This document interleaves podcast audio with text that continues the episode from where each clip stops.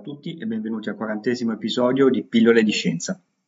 Oggi affrontiamo un argomento di informatica, in particolare parliamo di database, i database relazionali. Questo è un argomento interessante perché in qualche modo interessa tutti, anche i non addetti ai lavori. Sostanzialmente, almeno a livello indiretto, tutti abbiamo a che fare con un database. Quindi qualche informazione può essere sicuramente utile anche come nozione oppure semplice curiosità, ma andiamo con ordine. Ho parlato di database relazionali.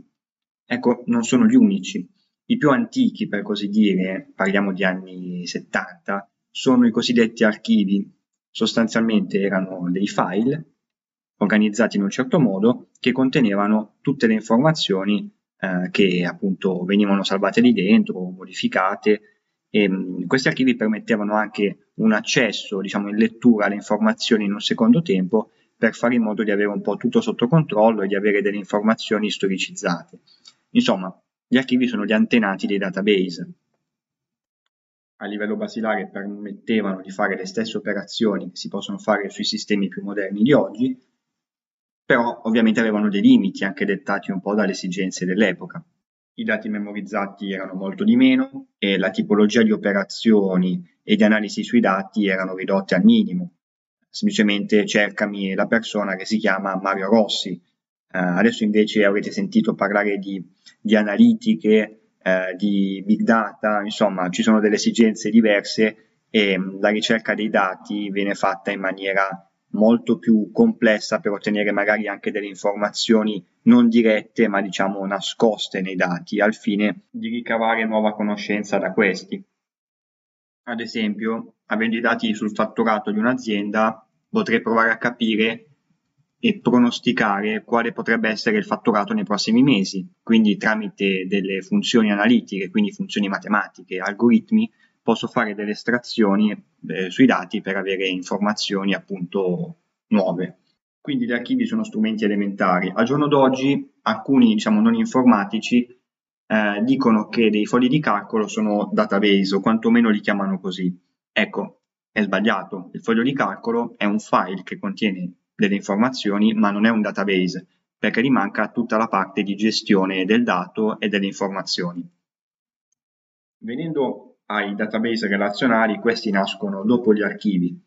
In realtà non sono gli unici database esistenti al giorno d'oggi, esistono ad esempio database gerarchici che però sono poco utilizzati e poi da qualche anno sta prendendo piede una serie di database non relazionali che vengono tutti chiamati eh, genericamente database NoSQL. Adesso poi vi spiego che cos'è l'SQL.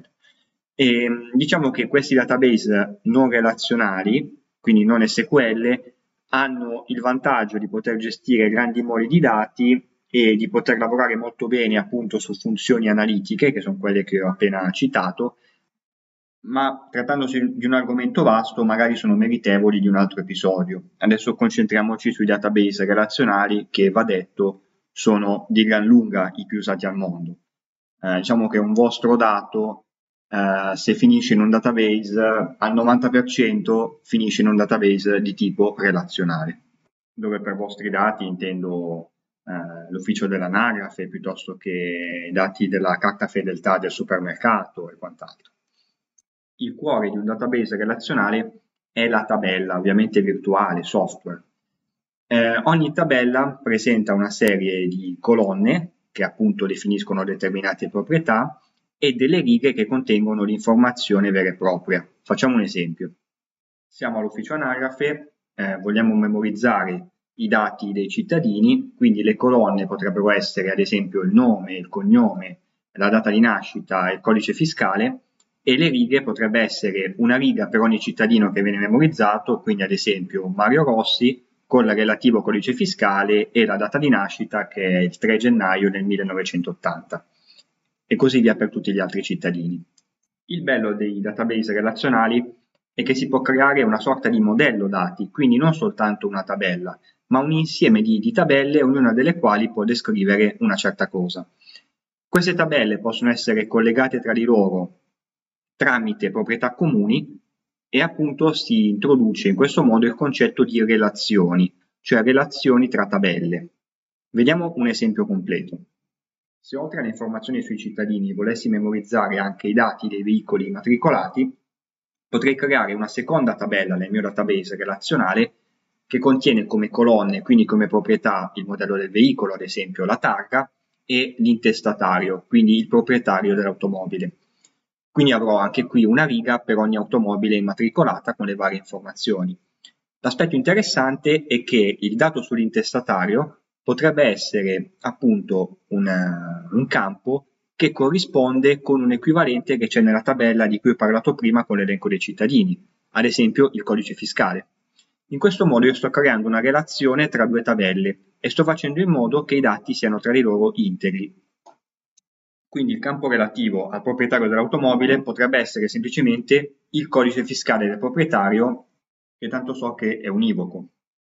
Sull'univocità c'è un altro aspetto molto importante delle tabelle, perché una buona pratica è fare in modo che le tabelle abbiano delle chiavi, ovvero un insieme di combinazioni di colonne di proprietà che fanno in modo che ogni riga sia univoca, quindi che sia diversa da tutte le altre. Per i cittadini è facile, il codice fiscale è diverso per tutti. In altri contesti magari è difficile, bisogna fare delle chiavi combinate in cui si uniscono più colonne, quindi più proprietà tra di loro. Ho parlato di integro. Cosa vuol dire integro? Vuol dire un database che contiene dei dati corretti, quindi non dei dati in cui ci sono dei buchi o ci sono delle relazioni che non esistono. Eh, facciamo sempre un esempio relativo alla relazione tra cittadini e automobili. Immaginiamo di avere dentro la tabella delle automobili un codice fiscale che non è presente nella tabella dei cittadini. Ecco, c'è qualcosa che non va. In qualche modo bisogna sistemare questa informazione.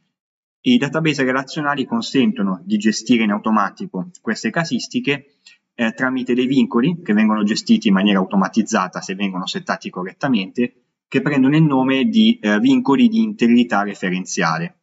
Sostanzialmente se eh, posso dire al database se eh, una, un'automobile è registrata un codice fiscale eh, che non esiste, quindi se io voglio cambiare il codice fiscale di intestazione dell'automobile, questo codice non c'è nella tabella dei cittadini, non farmelo fare, dammi un errore per segnalarmelo.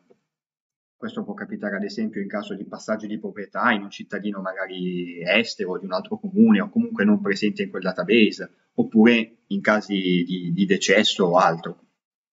Ho parlato di integrità referenziale, di vincoli gestiti in automatico. Ecco, non è il solo, senza entrare nei dettagli, però, la cosa interessante da capire è che rispetto a un archivio, a un foglio di calcolo, nel database è presente una sorta di motore, quindi un, uh, un software che di fatto gestisce le informazioni. Questo motore prende il nome di DBMS, Database Management System.